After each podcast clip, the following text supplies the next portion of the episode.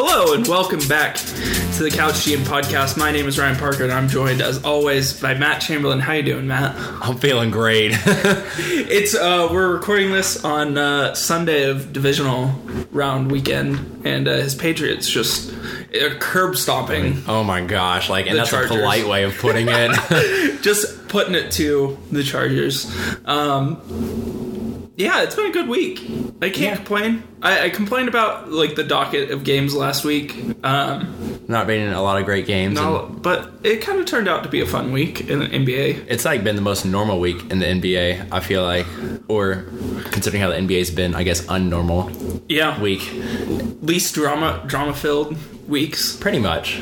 I, I find it funny that last week we'll get into this in the news. So record early Sunday morning, which is like non-traditional for us. We normally do it like afternoon or night, and then that afternoon, Tom Thibodeau gets fired. Of course it does. like I was like, "Are you kidding me?" like that that that would happen to us, but. uh it, was a fun week. It was a fun week. Minnesota shook it up on us. But before we get into the news, remember to follow us on Twitter at NBA Couch GM Pod. Um, you can also find us on fa- Facebook um, if you search for Couch GM Podcast. Um, you can find our artwork there. Um, you can also find us on Apple Podcasts if you're not already. SoundCloud, Spotify, Google Play, and Stitcher. Man, let's get let's get into this episode, Matt. I'm excited for what we got. All right, get us with the recap then. Uh, so we talked about last week on episode 12. We talked about the Justin Holiday uh, holiday trade, uh, injuries galore. LeBron James, John Wall out for the season now.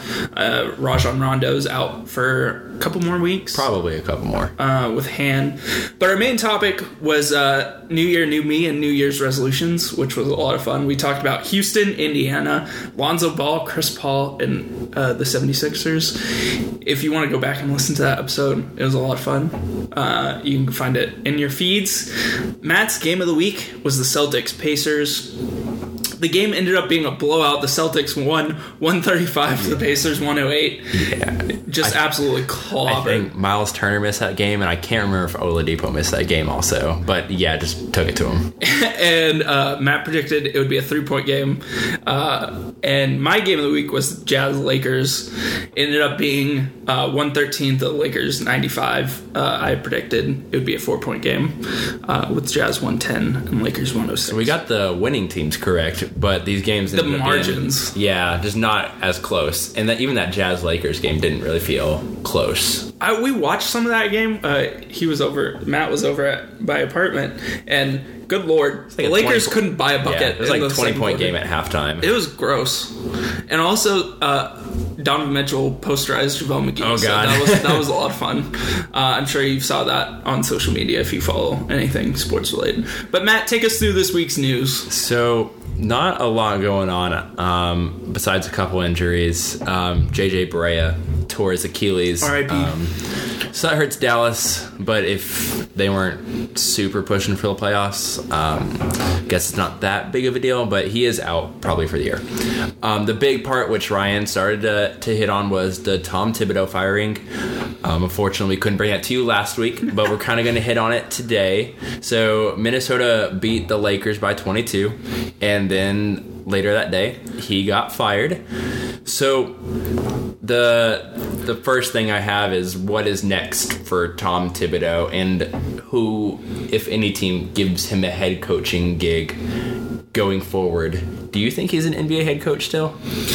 So because of the Jimmy Butler fallout, I think it's going to take a couple years. But in the meantime, I think he's going to either find something like a front office gig because that's what like he's done that before. Yeah. Um, I think he'll end up in the fr- front office and maybe not come back to coaching. I could see that. I yeah, I don't think any team's going to give him a head coaching job next year. Like I I, just I I, don't know if he can imagine. do that. Um, he's definitely not going to be a head coach slash pa- president of basketball operations. That's anymore. a bad. That's a bad situation. and it doesn't like that's working out for anyone anymore. Just with how much you have to do. Um, I I don't think he's been a bad front office guy though. Like I didn't love the Taj Gibson signing. Yeah. Um, just because of the amount of money. It was like fourteen million dollars a year for two years, but I, I understood it in a in a cultural sense. But everything else, like getting Rose on a minimum contract, which It's we were talking deal. off air, like he's a six man of the year front runner, Yeah. really. Um, drafted a guy like Josh Okogie. You got Karl-Anthony Towns to go ahead and sign his extension. Now the Andrew Wiggins one wasn't so great, but That- I mean, like you take a risk on that. It doesn't, I, I don't feel like that one was really an option. Yeah. Yeah, like you had to give it to him, and that's probably even coming from the top down. Like you got to give it to former him. number one pick. You go Yeah. trade for him for Yeah. your what was franchise player. Signing Jeff Teague, like lots of little moves that honestly Anthony Tolliver, like these kind of things like worked generally, but it was just balancing all of it didn't really work. I could see him as an assistant coach still. Um, it's just one of those like if you're a team that wants to bring him in, do you have to be conscious of the fact that like he had a star or a couple stars really if you because I consider Karl-Anthony Towns a star. Yep. And it didn't really work out between Thibs and KAT and Thibs and Butler. So if you're a, a team trying to star chase like the Clippers or the Lakers or the Knicks, like you can't bring this guy on, can you? Right. I mean, maybe you can if he's just an assistant, but like that thought came into my head. Like, if you're just like building a program, then I would understand it. But if you're star chasing and he doesn't have a great relationship with stars, I'd be a little wary of it. Yeah, um, I'd be, moving I'd be forward. hesitant too. Uh, something interesting that I was just thinking about. Do you think he would take look at the college game at all? Because like I feel like his like style of play could work in college better than it does in the NBA. Yeah, because it's like oddly similar to like what like Virginia might play or, Yeah. or something like that. It's just the recruiting aspect of it. I could see him doing it if it was just more of like this isn't the right word, but like freelance. Yeah, like like a analyst stopgap. type Yeah. type of thing, like how you see like in football, like a lot of analysts, aka coaches who got fired and kind of want to like get like just their feet back under them. Yeah. I don't know if he would do that, but it'd be really interesting to do it. Um, If you're at college, like you take a risk on it, like trying to Again- rebuild the program. Maybe not like for like long term, ten years, but like No, no, no. But if you're just looking for like that, like you have an extra thing, like extra position open for something like that, I, I think it'd be really cool. And if you go somewhere like that's a bigger program, I think it'd be a, a really good experience. But I don't, I don't think he would do that. probably It's, not. it's either front office or, or assistant for him. Now, in his place is Ryan Saunders, head coach, um, or well, he's the interim, but he's the the son of Flip Saunders, longtime NBA coach. Um, Ryan Saunders is only 32 years old, but won his opener against your Oklahoma City Thunder God. in the Andrew Wiggins game. Where He had like what forty points. 40. Jesus. points and it's just like whenever minnesota and oklahoma city play is like it's the most entertaining game of the year i don't It's know like why Andrew Wiggins, like, oh yeah, I know how to play basketball, just for this like one little. it's so weird it's like he's back in college and he's getting to play against oklahoma and oklahoma state like he's like oh yeah let's do this um i don't know what it is but like he always plays great didn't he hit like a game winner against oklahoma city Yeah, he hit, like hit a half court he had heave? a half court heave after Karl-Anthony Towns set a legal screen. brian's not mad about it I'm not still salty at all. Um, so Ryan Saunders took over. They won their first game with him. Um, just a, a funny little note I saw from I think Jace Frederick up at the Pioneer Press out of St. Paul is in practice. Ryan Saunders the other day made long twos worth negative points. I love it. I love it. He didn't. He didn't. He wasn't able to qualify if it was like late in the shot clock stuff or early in the shot clock. Like someone just pulled up, like, oh, I'm just gonna do it. I don't know what the exact context of it, but this idea of like basically just shaming Andrew Wiggins is just like hilarious to me. Like he's like a thirty million dollar player, like on your team, and you just like made his entire offensive game like worth, Worthless. literally nothing. Actually, worse than nothing. like that's just hilarious. I love to me it. to see. So Ryan, what do you hope to see from Minnesota now that they've moved on from Thibs and Jimmy Butler this year? That's a good question. I think they still, like you said, they still have KAT. They still have Andrew Wiggins, whatever that's worth. They have Derrick Rose, who's a really good point guard this year. And I say this year because we don't know if this is going to be a sustained success thing. I think they still push for the playoffs this year. Um, whether they get there is going to be a different story because the bottom of the West is super tough. Um, but I think they still push. I, I like what Ryan Saunders is doing. I mean, if you go into Oklahoma City, a top three team in the West, and kind of take it to them, like That's worth something. that's worth something. And maybe maybe the players are now bought in because Flip was such had a, such a huge impact in Minnesota and on the Timberwolves that maybe they just bought in. And I mean, they're 21 and 22 at the time of this recording, so that's good for 11th. But that only puts them, like, what is this, three, two games out of the eight seed? Yeah. So, I mean, like, they're still right there. Like, most of these Western Conference teams are still just right there. You just need a good week. Yeah. And you're you're right in it. So I wouldn't say they're out of it. Um, part of me says I want them to push for the playoffs, but doing so with their younger players. Like I mentioned, like the Josh Okogie. I would Yeah. love to see a little more Tyus Jones on this team. Like I really enjoy Anthony Tolliver and Taj Gibson, but you Those know, guys are like what thirty mid I would say they're they might be older than uh, Ryan Saunders. I want to look into this because I'm really curious now. Um, I don't know why I didn't look that up ahead of time, but like, let's give these minutes to like Gorgui Dieng and Yeah. these other type of guys that you at least drafted, or you like in the case of Gorgui Dieng, like you've already literally invested more in.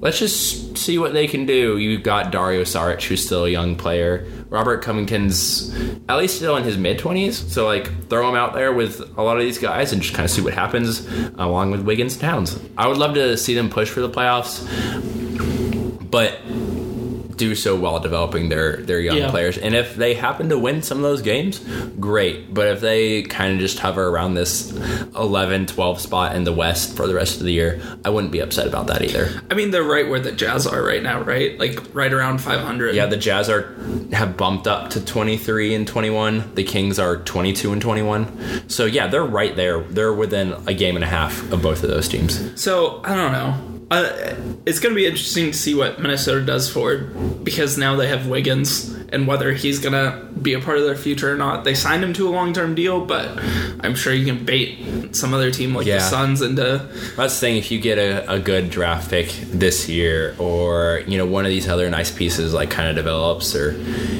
you you think Tyus Jones isn't like a point guard you're going to keep long term, maybe you try and package them and Yep. for another team that does enjoy Tyus Jones and what he can bring to the team, like just these kind of ideas, you could you could get off of Andrew Wiggins still if you like felt that way about him. I mean, it's not like the John Wall situation where there's like no getting off of him whatsoever. So I, I still feel confident in Minnesota, like moving forward, that they'll be able to do something from pretty much their head coach down, like head coach and players. I feel Mm-hmm. confident about Minnesota moving forward. Now above that, I'm not sure, but Ownership?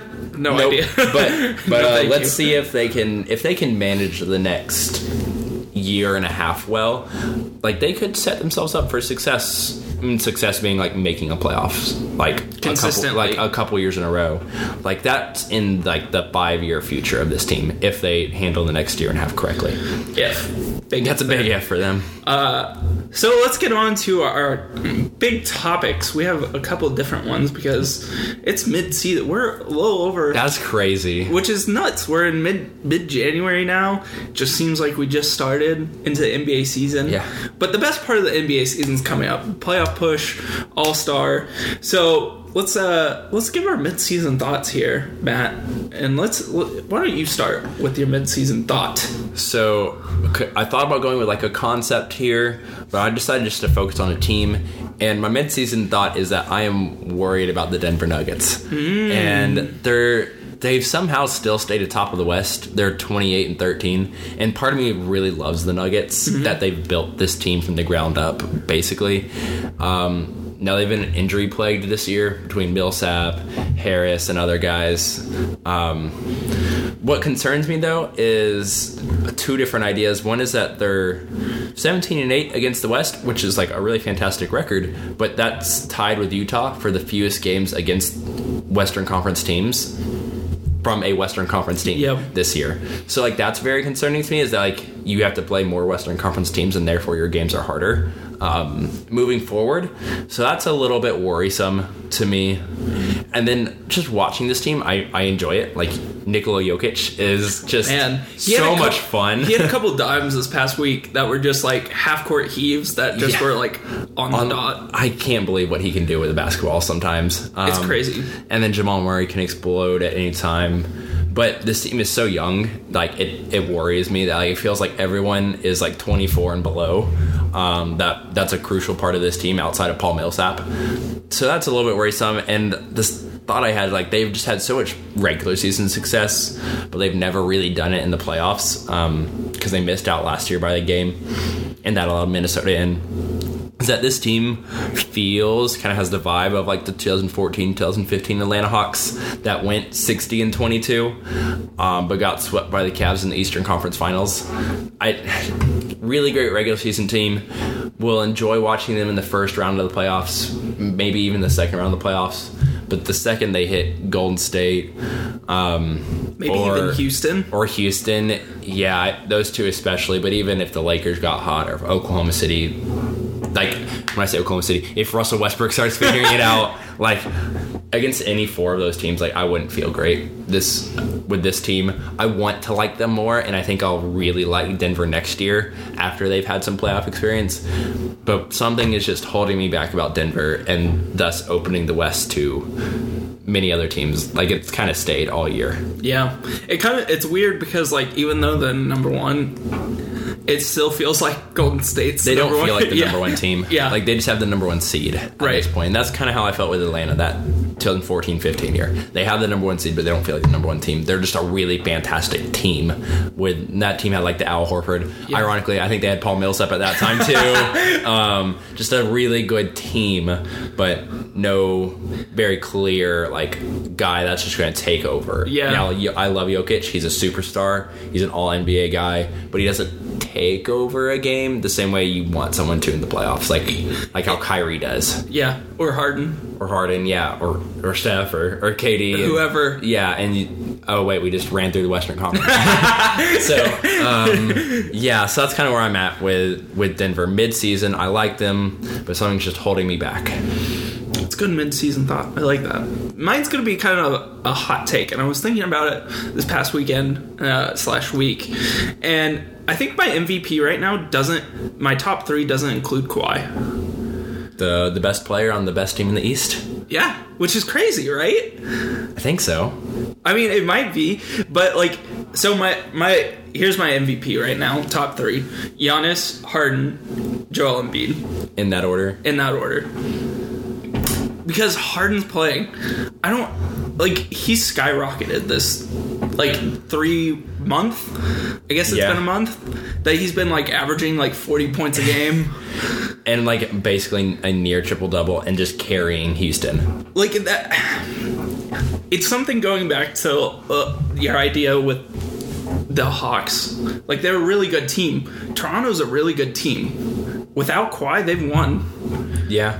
And i know that's like like if you i don't know I, when i think of MV, mvps i think if you take them off their team that team's gonna suck And you feel like Toronto still makes the Eastern playoffs without Kawhi? yeah I, i mean like they're top five without Kawhi, probably like you were talking about the team running it back from last year, or just Yeah. this current team without Kawhi. Yeah.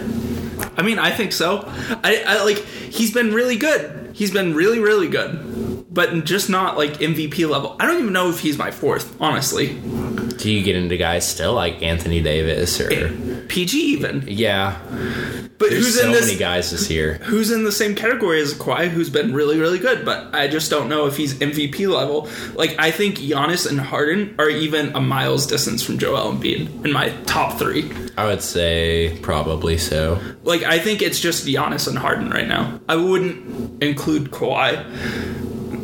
Maybe if LeBron James comes back, I don't like. It's just such a weird race. Like, and it's weird for me to say like Kawhi Leonard doesn't deserve to be in a top four in an MVP conversation. But he's been really good. He's been re- like he's been consistent. He's been super. He's a good scorer, good defender.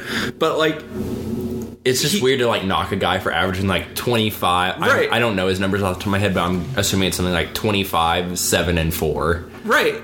on the best team in the East. Like it's not like I'm saying he's not a bad player. He's a really really good player, but he's just not like taking over a game. It just doesn't feel like Toronto as collective takes over games, not just Kawhi. And he can take over games, which he's done this mm-hmm. season. Which I, when I watch him, he takes over games and they win most of the time that he does that. But it just feels like don't know. Maybe it's like his personality that he's just like n- so nonchalant about Doesn't it. Like, feel like a superstar. yeah, there's no like trash talk on the way back, and maybe that's what like James Harden like doing whatever, like getting and ones, like Yeah. four point plays, and just like trash talking everyone around him. Maybe that's a part of it. I don't. I don't know. It's just weird for me to like sit down and consider that like Kawhi Leonard's probably not top four Yeah. for me in MVP conversation. I looked it up. He's at 27 points, 8 rebounds, and 3 assists per game. That's fantastic. Yeah, for a lot of years, like that is a top three MVP. But what Harden's done, what Giannis has done, and Embiid, I feel like Embiid's carried Philly this Yeah. year. Like that's worth something. I, I, I don't know. It's a weird thing to say, but I just think this team can win without him, and it just doesn't feel like, wow, Kawhi Leonard. That that's a dude like who I would say yes, he is the most valuable Yeah. player in this league. That's really interesting, especially like when you think like he's gonna be a free agent that everyone wants, but like we can't even put him in MVP discussion That's the right thing. now. Like he's or well, light discussion. like what do you I don't I don't know. It's so weird. And I kind of understand why now that he doesn't have a shoe deal. It's not like knocking his personality or anything, but like when you're selling shoes like You need people to gravitate towards you. yeah. And he just doesn't carry that Right. with him at least amongst like the public among obviously when you're scheming in an nba game like yeah he does but other than that he's just Kawhi. He's Kawhi. And he's off in Toronto, which is even like weird. Like, I don't know. It's just a weird situation this year. It's weird. That's my thought right now, at least. Watch this week, he's going to go after Right. 50 points a game. But uh, just like freezing cold take. I'll be on that Twitter feed pretty soon. Anyways, uh, as we're moving on from our mid-season thoughts, let's check in with the rookies. This is going to be a fun topic because we both like rookies a whole bunch. yeah i i was saying to you off air like i'm already starting to get into like next year's draft class or this upcoming draft class for 2019 and and working on that um, but we're going to talk about the top five from this past year um, so we'll start with the number one pick whether he should have been the number one pick or not well, He shouldn't have been. I'm gonna definitely say that. DeAndre Ayton playing for Phoenix. Um, what we kind of have is stats, team, and then a couple thoughts for each of these guys. So DeAndre Ayton's at 16 and a half points per game, about 10 and a half rebounds per game, two assists per game, and a block per game. Suns are 11 and 13, tanking for the number one pick again. Um, I don't think it's a bad thing. I think they're doing what I want them to do. Yeah. Um, if they're not going to be the number one, they'll they'll probably be within the top three or four, just depending on how it all works out. But I think that's where Phoenix pretty much needs to be. Um, so looking into DeAndre Ayton a little more, um, he's only fouled out once this year, which I, I can appreciate that. He's got five a couple times, but he's only fouled out once, which for someone who doesn't play defense or defense well, um, I, I'm impressed by that. Um, he shoots 52% of his shots within three feet of the basket, which is kind of worrisome. So it's dunks. Dunks. He dunks the ball, and that's that's it. um, and almost the rest of his shots come within um, 10 to 15 feet of the basket. So it's it's all basically just the paint that Yeah. DeAndre Ayton plays in right now. Uh, he can do some work at the elbow, but it's basically just right at the rim. I would love to see him expand his range selection. So I've seen him whether it's um, when they play Boston or just some other highlights and games of theirs, where like he can work a little bit more on the block. Um, he can do like those like short corner type things. I would love it to see him take a few more of those, just because who else on this team is putting the ball in the bucket outside of Devin Booker? So I would just love to see DeAndre Ayton expand his range um, with this team a little bit more. since I put this together, do you want me to keep doing it or do you want to alternate these? Um, I'll just let you keep going. Okay, and then I'll let you carry the discussion after we run Okay. through just the uh, Perfect. the stats on these guys. So number two, again, whether he should have been number two or not, um, Marvin Bagley, averaging 12 and a half points per game, six rebounds per game, an assist a game, a block a game. Kings are 22 and 21. Um, we mentioned earlier, just out of the playoff picture. I wouldn't be surprised if they push for it, um, but they're just out right now. Bagley's only played in 29 of those games this year due to injury. Um, he's he's been out. The team is six and eight without Bagley, and zero and two when he plays less than ten minutes in a game. Um, one of those games was the game where he got hurt. The other one was because of foul trouble. Like he, border, I think he either fouled out or borderline fouled out in like nine minutes of gameplay. God. Um, so without Marvin Bagley, essentially on this team, they're six and ten. Um, so just a just That's a throw out stat. there. 0 and 2 when playing less than 10 minutes. So I just, love it. just throwing that out there, and he doesn't play a lot of minutes per game. Like they try and keep him only in the low to mid twenties, whereas Hmm. DeAndre Ayton is pretty consistently in the thirty to thirty-five range. Hmm. Um, just I, they have a loaded front court with guys like Willie Cauley Stein um, and Bjelica and Harry Giles. So they got a lot of dudes, and I think that's more of it than anything. Kosta Koufos um, would love to see him get some more run, but that's kind of where he's at right now. Um, last big thought on Bagley: he's only taking one three-point attempt per game, which. As a supposed stretch four, Yeah. I don't and I don't love that, but it's it's just kind of the reality of the situation right now. What concerns me is like before the draft, I thought like, is he a four? Is he a five in the NBA? If he's a four, he needs to be taking threes. If he's a five, he needs to be controlling the glass. And right now, so he's not taking threes, and he has a defensive rebound percentage of only 18, which is like really low. Like a starting center needs to be in like the 25 to 30 range. So, and again, maybe it's just big guys on the court with him, so he just Yeah. doesn't have the opportunity to get as many rebounds. But at, come on, hit 20 percent Yeah. on this. Um, so it's like you're not quite a stretch four, but you're not controlling the glass like a five should. So what does that make you? And I'm not really sure with Marvin Bagley. So that's just a thought on him. Um, the next one is our favorite rookie. Um, feels like of all time. Luka. Um, Hallelujah. Luka Doncic. Um, he's at 20 points per game, six and a half rebounds per game, five assists per game while shooting 37% from three. Mavericks are 20 and 22. Again, just outside of the playoff picture. Um, he, Zach Lowe, put this stat out there. He's 13 for 20, 4 for 7 from deep in the last three minutes of three point games, aka he's clutch. Like Who saw this coming? He won. He was on a championship team in Spain, which he carried. All of a sudden, he comes over to the NBA. Hey, it translates. is carrying the Dallas Mavericks, dragging the limp body of Wes Matthews And there, Dirk. um, and Dirk. um, and so that's what that was the last point. Is He's carrying a team unlike any other rookie that's in this top five or just period. It feels like no one's had to carry a team the same way Luka's had to carry a team and done it with as much success as he's done it, being like the primary ball handler and just being the dude. I feel like there's a new Luka highlight every other day. That the step back he has. It's it's a signature move already. It might be better than James Harden's, and that's saying something because James Harden gets extra steps in there. and it's like to me, it's like how how do teams not realize this? And it's like you're 40 games into this guy's career, but like it's a step back going left every time. Like it's Yeah. never step back right. It's always step back left, and it's just money.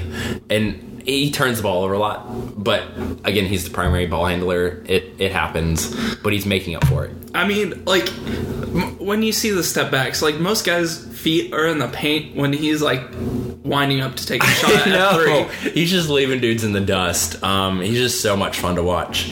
If if the Mavericks aren't on your local television, they should be your league pass team. Yeah. just for Luka Doncic. After that came Jaren Jackson Jr., Triple J, at number four, going to Memphis.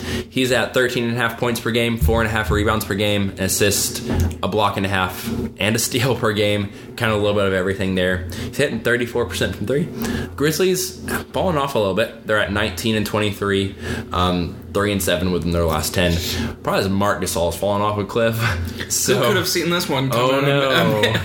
mid thirties big man falling yeah. off. Um, so Jaren Jackson Jr. is doing a lot for this team. So I was looking at his shot selection. I just with big men, I really like to look at the shot selection, um, just what they're doing. So Jaren Jackson Jr. 65% of his shots are from within 10 feet, which that's basically the exact same as DeAndre Ayton from within 10 feet.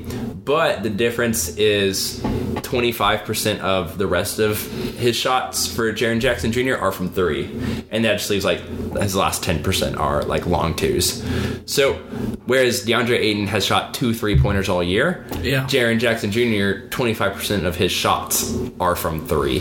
So I, I really appreciate him building that in. If they're wanting to play him beside Gasol, maybe because of necessity, maybe because of choice, I, I appreciate him stepping out and hitting him in a 34% clip. I think that's super valuable. And just, I think he's the most surprising top five selection. Yeah. Because I, I think a lot of people viewed him as developmental. And I think he still has a lot to develop, but he's surprised me even with how much he can do right away for a good team. They're starting to fall off, but they're still a good team, I think. And last one, fifth one, Trey Young. Um, we watched so much Trey Young in college because right down the road at OU. Um, but he's playing for Atlanta, averaging 15 and a half points per game, seven assists per game, three rebounds per game, um, and a steal per game. The the concerning number is that he averages four turnovers per game. Um, but again, Atlanta, he's the primary guy. It's understandable. The Hawks are 13 and 29, fighting for the bottom of the East um, with a bunch of other teams similar to the Suns um, in the West. But uh, Atlanta's kind of a weird situation because right now, even though they're really bad, like they're still only like the fifth worst team in the NBA. So they, it's not even not even fully working out for them. But I don't know, maybe they get lucky in the lottery. Trey Young, the couple big thoughts here are he's only shooting 29% from three on five attempts per game right now, which is really bad. Um, Not good. and the last thought on him is he has a super high usage rate right now, um, 27%. Um, among all these rookies we're looking at, um, only Doncic is higher, and it's at 27.9%. So when you think of like how much Luka has to do, Trey Young's basically doing the exact same amount of the work for Atlanta. Um, it's just he plays in Atlanta, and so it's a lot worse situation, and he's not as good as Luka. So that's part of the interesting part we're going to get into is like how to repick this and how to understand these players now that we have half a season Yeah. on them. So that's what we're gonna do. We're gonna repick this top five because you know we always love to second guess people. We're couch GMs on this podcast. Yeah, we're going to get the real ones fired. Um, So do you want to start with uh, your number one pick and then we So- can flop back and forth? yeah, so that would have been Phoenix. Again, that's what we we were saying at the time. It's what we're still saying now. It's what everyone's saying now. It's it has to be Luka Doncic. Like, how can it not be? I mean, like the biggest need for Phoenix still is a point guard, and Yeah. Luka is a point guard. like it, you need another guy to handle the ball with either Devin Booker or Luka. Like you want like another ball handler next to them. That's when both of them are at their best. So why not make those two guys the two ball handlers for the team? Like, could you imagine a Luka Booker like combo? Like that's incredible. Like you just think of like Luka throwing these like incredible passes to Devin Booker on Yeah. the wing, like and then it's just easy money for Devin Booker. Like it just works to me. It's like, did you draft DeAndre Ayton because you could see him up close and personal at, At the Arizona. at the University of Arizona? Did you draft him because you're like we don't have a center really on our roster that we love because Chriss and Bender, um, their couple draft picks from a few years ago, flamed out? Did you draft? Did you not draft Luka because you had Josh Jackson on your roster? Like just so many questions that don't make sense to us and to everyone except Phoenix. Well, the crazy, the, like when they hired their coach, uh, what's his? I don't, I don't even. Remember. Igor Kokoshkov. He's the national coach for Luka Doncic. I know. So it's like he knows Luka better than pretty much anyone else in the world. like, and then they didn't take him. Like, why did you hire that guy? Besides, he's I mean, he's a good coach, but like, why did you hire him for just about any other reason besides taking Luka Doncic with the all I can think is DeAndre Ayton made those chairs look just like garbage. I'm like, and he's having a good year, DeAndre Ayton, but It's the same argument with Kawhi, though. It's like your good year is trumped by Luka's All Star level play. yeah. So I, I really like that comparison. So yeah, it's, to me, Luka Doncic was then is now the clear number one pick for this draft. So what about number two then with Sacramento? See, this is where it gets dicey. Because I think De'Aaron Fox has been a really good, really good this year. So you don't need Yeah. a point guard. Oh no, you can't. And like Jaren Jackson, who I like instinctually I would want here. They it's the same issues with Bagley. Like the, it's a floated front court. Yeah, the team was not constructed well for drafting a big. So like there's what one, two, three, three bigs out of the five. If you, yeah, if you consider Luka a guard, which most people do. Yeah. Some people count him as a forward, but he's, he's more of a three. So yeah, so Bagley, Jackson, and Ayton. So unless you're looking to go outside of these top five, I mean, that's that's what I would do. I would go with Kevin Knox here, personally.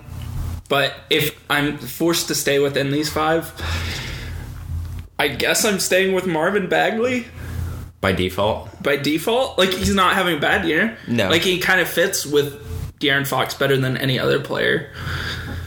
I would say the case, the other case would be for Jaren Jackson Jr. Yeah. here because you have Willie Cauley Stein on your roster, and you probably want to bring him back at a reasonable deal. Yeah. But if some team overpays in this summer in restricted free agency, you you let him walk, and then you're left without a center. And again, I don't know what Marvin Bagley is. That's the point I brought up earlier. I would understand taking him at two, still if Luka's off the board, but part of me like. I don't know. It doesn't. I don't know what pick here feels good for Sacramento. I mean, I guess you're right. Like I would take Jaren Jackson, knowing the season he's having, and just get rid of the other because like those guys are get rid of your other big men that you have, and just be comfortable with rolling with Jaren Jackson Yeah. going forward because he's willing to take threes. that Bagley's and I haven't watched enough Kings because West Coast Yeah. to know like is he choosing not to take threes? Is he just not being put in that position to take threes? But part of me is like you can muster up more than one a game. Yeah. Like you really can. In today's NBA when how fast the Kings play and how much offense, like that's their team is offense. I mean, De'Aaron Fox is essentially standing at half court to get the inbounds pass. I know, like he should have the space to do it, especially with Fox driving so much. Yeah. Like the space should be there for Bagley to kind of get out to three and just be wide open. Yeah, I mean that it's a tricky thing. Like you can get a Willie Cauley Stein essentially for a vet minimum now. Yeah, you can find those guys in the draft in the mid teens, like, and do just about the same thing. Like That's JaVale. McGee is like a minimum guy, Yeah. and he's ex- probably the same same role as a Willie Cauley Stein, like rim protector. essentially Dive- yeah. dive to the rim. You, in theory, Willie Cauley Stein can do more and be more, but up to this point, he's basically the same guy. So, yeah, you're right. So, what was your final decision there, Bagley or Jackson? Uh, talent, I think you convinced me. I'm going to go with Jaren Jackson Jr. All right, so we got Luka at one, Jaren Jackson at two. So number three, it's it's Atlanta here because they traded. Mm, yeah, so I'm. I'm considering that it's Atlanta at three. Yep. Um, here, knowing you have Ayton on the board, you have Bagley on the board, and you got Trey Young on the board. So without going out of the again, I think I'm staying within this group for this one. Um, kind of doing this on the fly right now. so Bagley, Ayton, or Trey Young. Um, Jesus.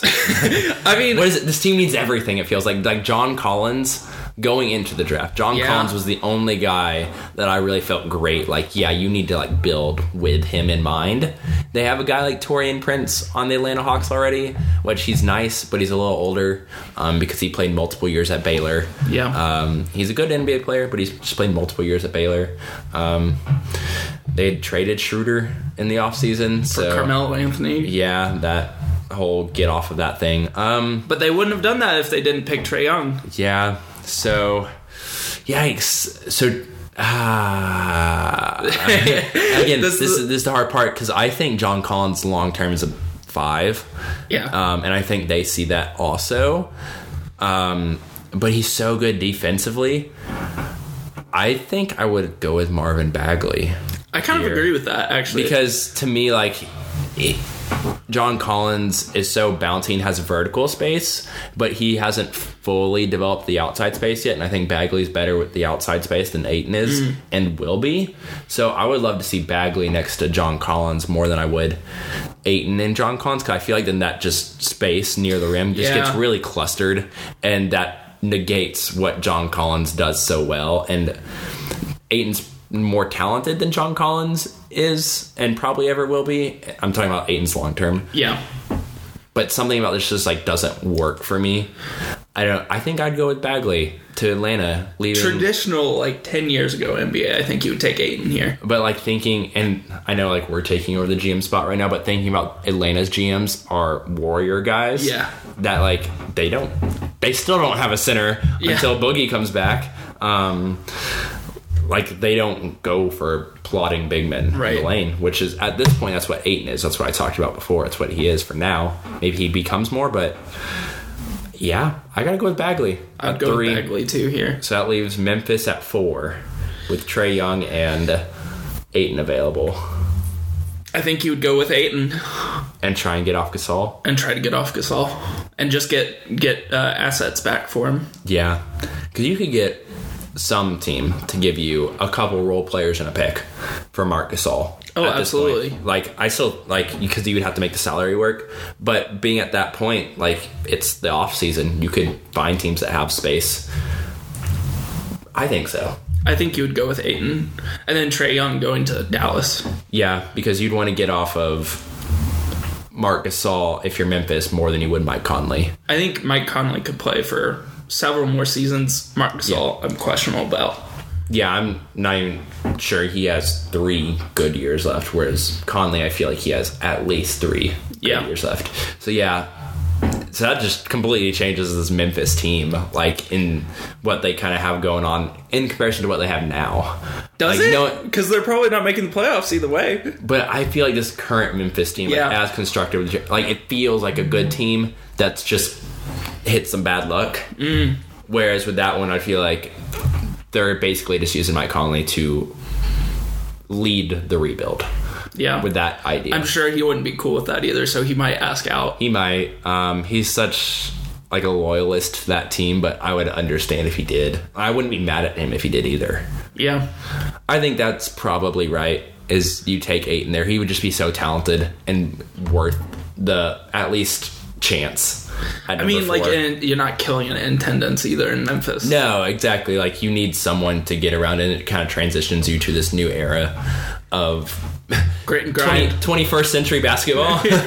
um, so I'd understand that. And then, yeah, default then is Trey Young at five to Dallas, which I'm not sure if that works with him and Dennis Smith Jr. in the backcourt. But I am really impressed with Dennis Smith Jr. Um, on the defensive end this year. Yeah. I know offense is still like a work in progress, but he's a good spot up three point shooter.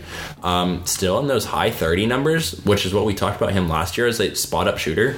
Um, and he tr- tries defensively now. That's, I mean, that's all you like, need, really. He's a long player. He's like six three standing, and I think his wingspan's something like a plus three, plus four. So he's got arms. Like he's got the length to generally do it. I it could work. Um, part of me is like the better option would probably be to go outside of the Trey Young option. Kevin But- Knox. again, if Kevin Knox was there, um, if you wanted a big, they reportedly loved Wendell Carter in the draft. Mm. Um, it's just Luka was available. Um, so you go get got Luka. him. Yeah, but they apparently loved Wendell Carter, so I would understand that also. Um, they had a couple different options. I could understand Trey Young there, but I probably wouldn't do that. It's crazy. We didn't. We don't even see the number ten pick um, Mikal Bridges. Mikal Bridges. yeah, he's just started to come on for Phoenix. He missed the beginning of the year, um, or a lot of the beginning of the year. Well, he got. Tra- uh, who was the guy who got traded back to the Suns So or to the to Philly, To Philly. So Zhaire Smith. Zhaire Smith? That's Um, right. Never mind. He was like top twenty.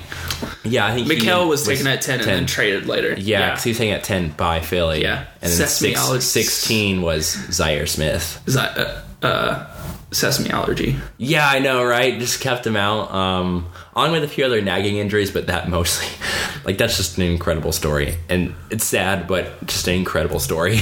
that Also, what happened. about like SGA?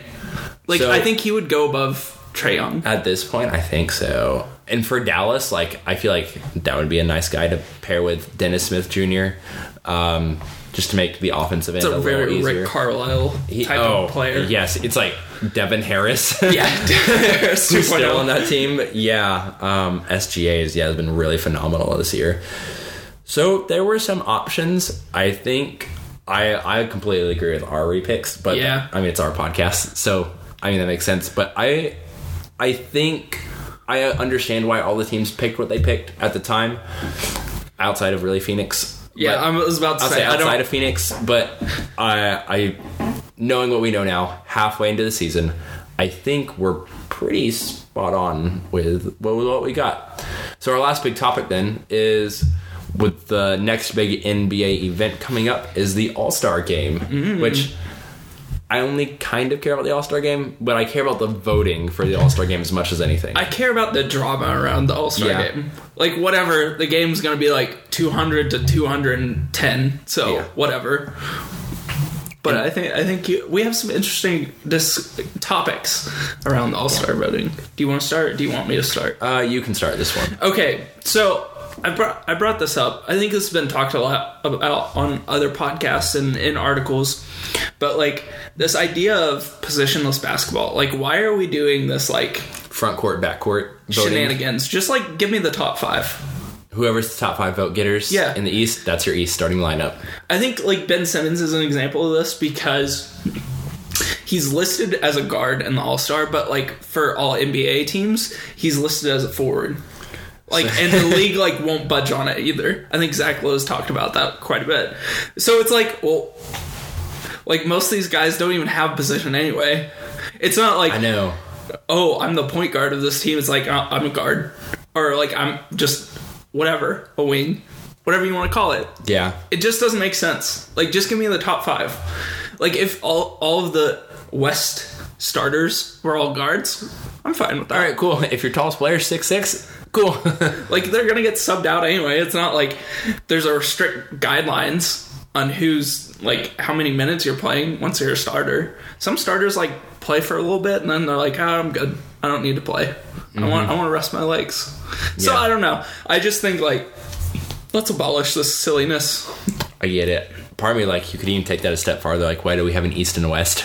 Yeah, just Like- gi- give us the best, like what six thirty-two players. Yeah, I don't remember if they put 14 or 16 on him. Yeah, but like whatever it is, top 30 ish players. Yeah. on votes and top 30 players. Just give it to us and let's just see what happens. Because then they're getting picked anyway. It's not even like East West. Yeah, I know. Why do we have to qualify it at the beginning? Like it, it does feel silly when you really think about it. It's just, it's what it's traditionally been. And Get get out of here with that garbage. like I don't I agree with you. No, like I don't I just want players. I just want good players. I just I don't care. I don't I don't think whoever the captains are going to be like are, are looking at this and be like, oh man, this West guard. I'm Yeah. really excited to play with this West guard or East guard. Like, I'm excited to play with this player. I don't know. It, it's a bunch of garbage. I want the All Star to be fixed in that way. Mm-hmm. But I, I, I agree. I I just I, I appreciate that like it's only 50% fan vote and 25% player, I think 25% media. So like some of this stuff, the voting like crap that's Yeah. going on like with Derrick Rose being the number 2 guard in the West can like get figured out or like you remember a couple years ago when Zaza Pachulia Oh was God. like one of like the, the leaders country of Georgia was voting for him. I know like 10 times a day every day. um, Well, they do this garbage that's like, if you vote today, it's double voting, and it's like, Yeah. get out of here with that. Just like, I don't know. Just give me the best players. Give me the best like 30 players. Can you imagine if we did that with presidential elections? Oh my God. Some days your vote counts twice. Oh lord, I don't Um, even want to think about that. anyway, that was way off topic. um, Uh, back to All Stars, Matt. What's your uh, thought? So uh, my my thought for All Star voting is that this is personal problems. I'm struggling with my fifth West starter. Since the voting is how it is, we have to go by the rules of it. Um, you pick two backcourt players and three front court players. So backcourt, uh, I have Harden and Steph. I feel like that's pretty decisive. Like those are the guys. Front court, I have LeBron because I mean it's him. He's played at an All Star level. He he's been out for a few games, but at the end of the day, you put LeBron in. I have Anthony Davis because although New Orleans is struggling, he's still putting up like it feels like 30 points a game um, right now and doing everything he can. The team's just bad. Where I'm at is with my fifth starter. So those are my four like for sure's. My fifth starter, I'm I'm conflicted because part of me says put in Paul George. Part of me says put in Kevin Durant. The irony of the small forward for the Oklahoma City Thunder here. I don't want to talk about it. I'll talk about one of these players, not the other. Uh, it's just I I'm so unsure of what to do because Kevin Durant is having just a phenomenal year, phenomenal year, putting up 28 7 and 6 and like he's like facilitating and still shooting like 50% from the field, 37% from 3 and 91% from the line. Like he's Is that 50, 40, 90? so he the, the three points at 37 right now. Otherwise, yes. Um, so like he's just been incredible when Steph's been out. Like he kind of carried this team. Part of me is like he deserves to be in the All Star game, right? Like oh, he's going to get in the game, but as a starter. But then I'm like, but Paul George, similar numbers. He's at 27, eight and four.